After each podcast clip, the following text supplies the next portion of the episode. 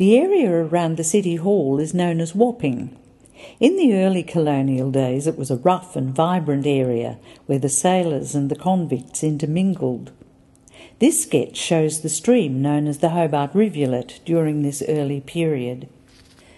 Initially, Wapping was the heart of the commercial part of the town. There were plenty of taverns, industry, and small houses that grew up beside the waterway, as shown in this picture.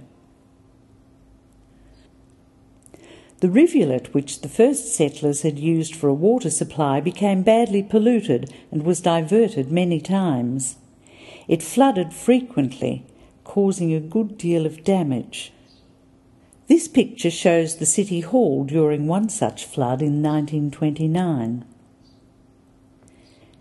Here you can see some of the flood protection work in the Wapping area.